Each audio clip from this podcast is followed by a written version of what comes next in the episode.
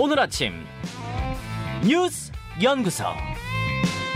오늘 아침 뉴스의 맥을 짚어드리는 시간 뉴스 연구소 오늘도 두 분의 연구위원 함께합니다. 김준일 시사평론가, 경향신문 박순봉 기자 어서 오십시오. 안녕하세요. 어, 오늘은 날씨도 뉴스입니다. 지금 속보가 막 들어왔는데요. 서울교통공사가 발표를 했습니다. 서울 지하철 5호선 전 구간, 서울 지하철 5호선 전 구간의 열차 운행이 지연되고 있다.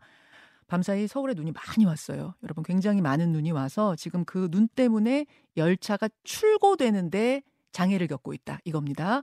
다시 한번 말씀드립니다. 서울 지하철 5호선 전 구간의 열차 운행이 지연되고 있다는 점 참고해서 여러분 출근길 챙기셔야겠습니다. 자, 박순봉 기자. 첫 번째 이슈 뭘로 갈까요? 공천 내용 격화. 민주당이 어제 공천 문제로 아주 아주 시끌시끌했죠. 네, 제가 쭉 보니까 논란 상황이 크게 네 가지가 있었어요. 일단 첫 번째는 하위 20%가 추가적으로 공개가 되면서 반발을 했습니다. 스스로 공개했던 사람이 그제까지 3명이었고 네. 어제 3명이 추가로 나왔거든요. 네. 기존에는 김영주, 윤영찬, 박용진 의원이었고 이 중에 김영주 의원은 탈당하겠다라고 선언한 상태였고요. 음, 어제 새로 스스로 밝힌 사람은 송갑석, 김한정, 박영순 의원입니다. 네. 그러니까 세 사람 모두 비명계로 분류가 되고요. 박영순 의원 같은 경우에는 기자회견에서 이렇게 얘기를 하더라고요. 최근 공천 파동의 모습은 친명 횡재, 비명 횡사라는 말을 부인하기 어렵다. 그러니까 비명계를 학살하는 것이다 이런 취지로 얘기를 했습니다. 음, 지금 세 사람이 공통적으로 의심하고 있는 거는 이렇게 하위 10%나 20%를 받게 되면 최대 30% 감산을 받잖아요. 네. 이렇게 점수를 깎아놓고 친명 후보를 보내서 자객 공천해가지고 바꾸려는 거 한- 아니냐 이런 의혹을 제기하고 있습니다. 그러니까 자신들 지역구에 이미 친명, 뭐 찐명 후보들이 와 있다 이 얘기인 거죠. 맞습니다. 그 상황에서 자신들의 점수가 30%씩 감산되니까 이기기 어렵다. 맞습니다. 이게 예. 다 의도가 됐다라고 보는 거고요. 두 번째로 의원총회가 있었는데 역시 집단 반발이 있었어요. 어제 한 2시간 정도 의총을 했는데 네. 15명의 의원이 나와서 발언을 했고요.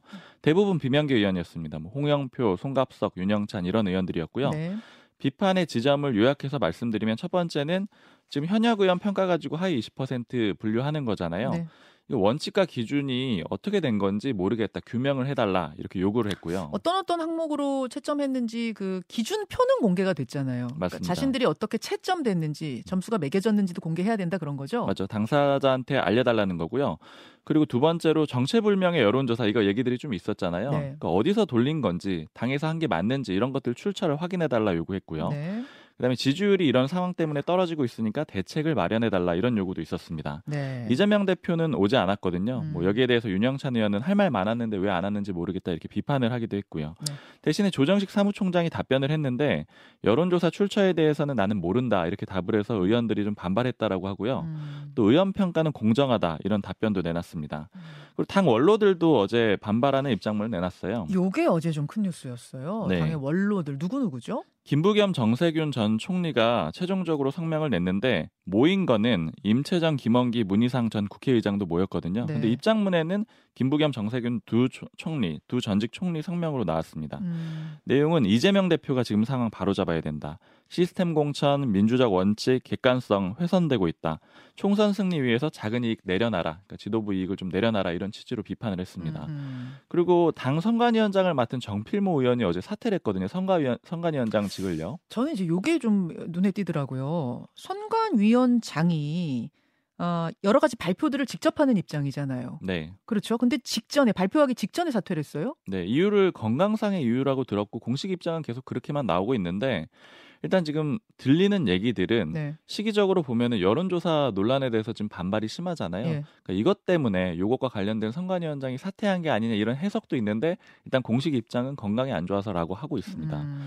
지금 쭉 비명계 쪽 주로 반발 위주로 전해드렸기 때문에 주류 분위기를 좀 얘기 들은 거를 말씀드리면은 자, 주류 이른바 네. 친명계죠.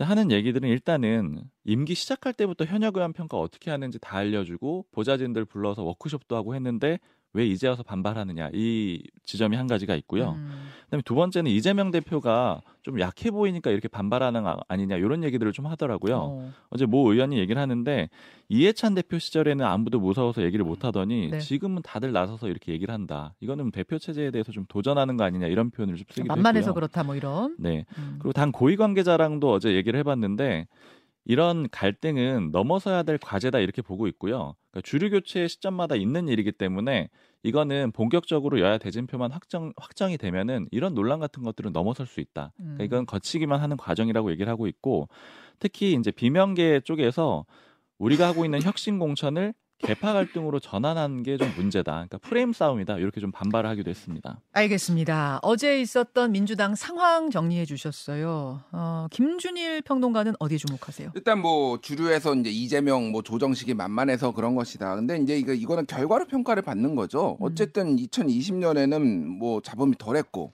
뭐가 됐든 뭐 만만해서든 뭐가 돼서든 지금 자본이 많다면은 그거에 대해서 뭔가 이유와 성찰이 있어야 되는 그러니까 리더십이 없으니까 만만해서 보여서 지금 이렇게 문제가 되거나 본인의 음. 예를 들면 뭐, 뭐 여러 사법 리스크 뭐 이런 거에 잣대가 지금 불분명하다라는 얘기가 나오는 거니까 이거를 그렇게 가볍게 볼 일인가 이렇게 생각이 듭니다. 음. 한국일보 기사가 상당히 눈에 띄었어요. 제가 뭔가요? 제목이 뭐냐면요.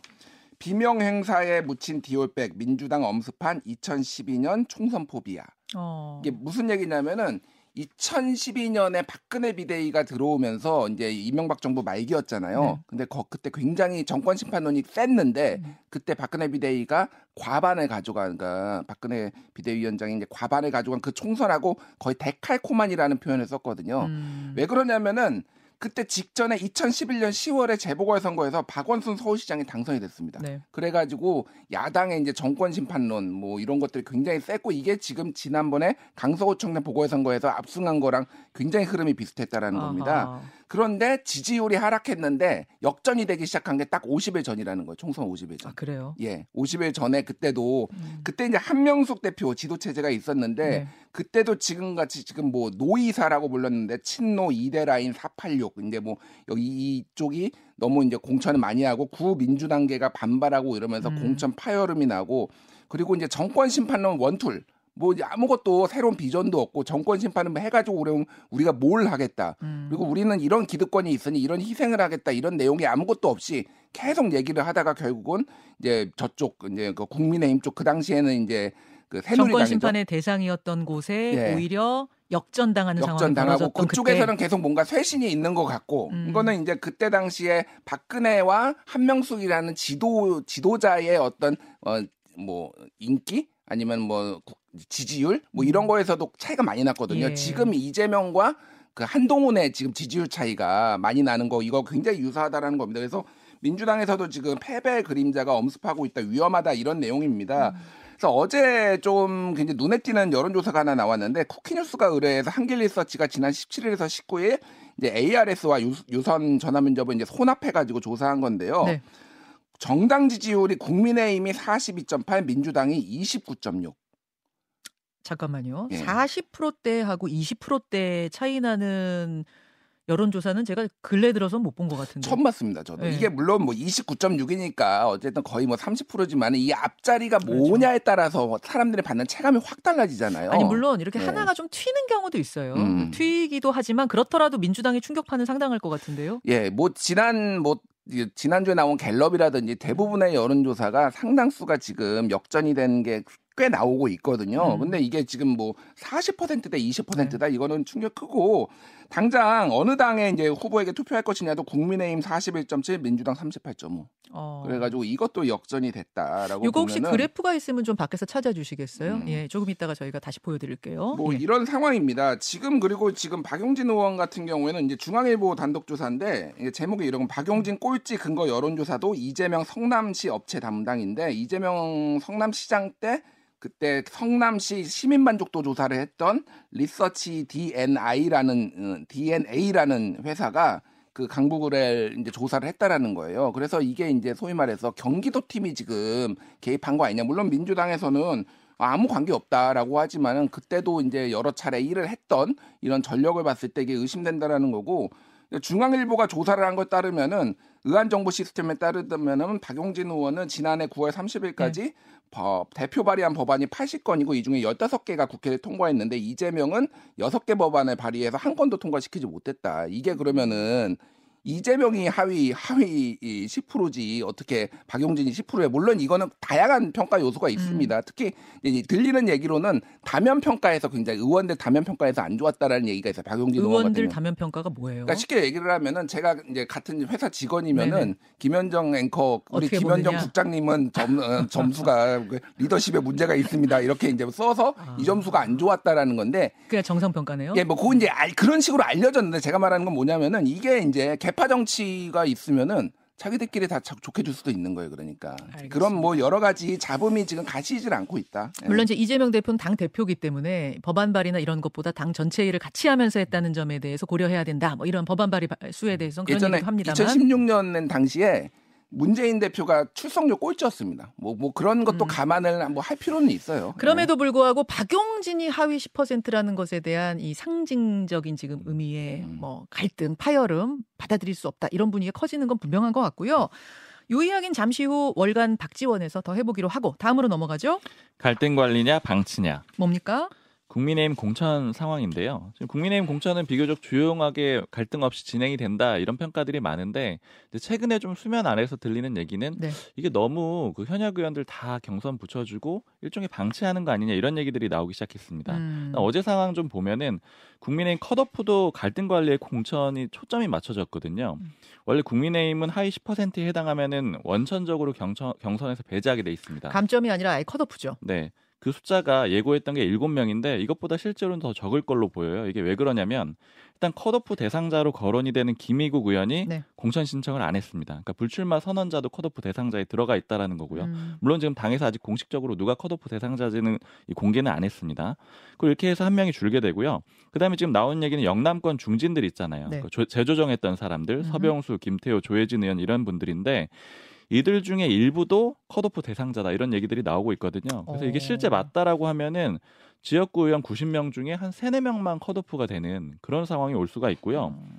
지난 총선 때 미래통합당 시절에 컷오프 규모가 19명이었거든요. 음. 이렇게 되면 뭐 5분의 1, 6분의 1 이런 수준이 되는 겁니다. 아니 원래 그저저 누굽니까 이뇨한 혁신 시절에는 컷오프 뭐 스물 몇 명 될 거다 그 이상 될 거다 그러지 않았었어요? 맞습니다. 그렇게 예고했었었는데 실제로는 이런 규모가 나온 거고 그 혁신이 예고하고는 뭐 전혀 다르게 운영이 됐다라고 볼 수가 있고요. 음.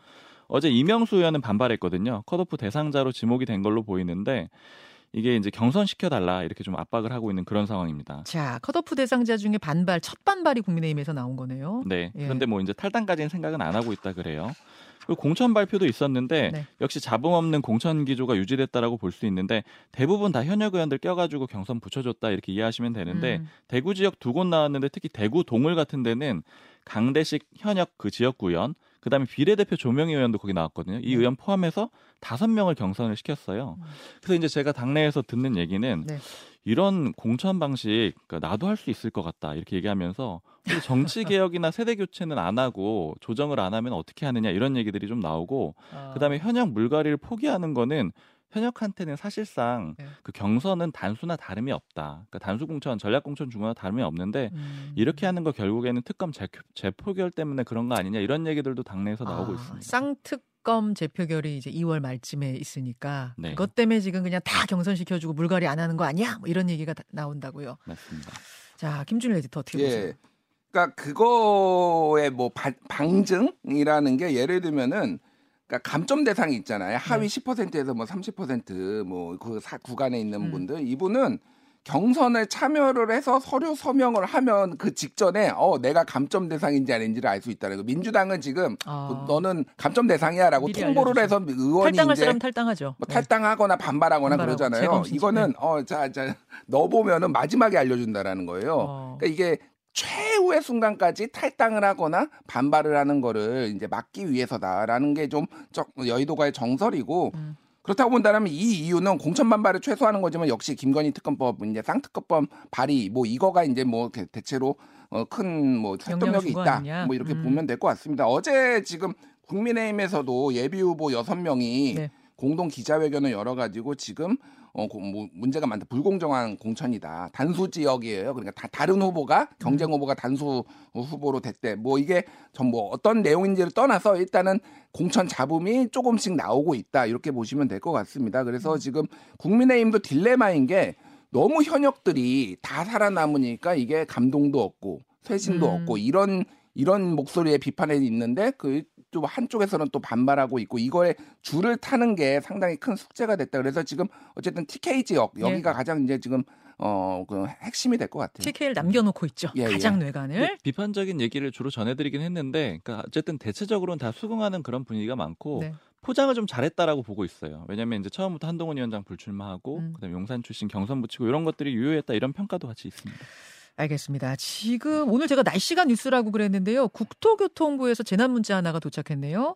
많은 눈과 비가 내려서 도로 결빙으로 인한 차량 미끄러짐 사고 우려가 매우 높다. 감속 운행, 차간 거리 유지 이런 안전 운전에 각별히 유의하시라는 재난 문자 왔습니다. 두 분 고생하셨습니다. 감사합니다. 김현정의 뉴스쇼는 시청자 여러분의 참여를 기다립니다.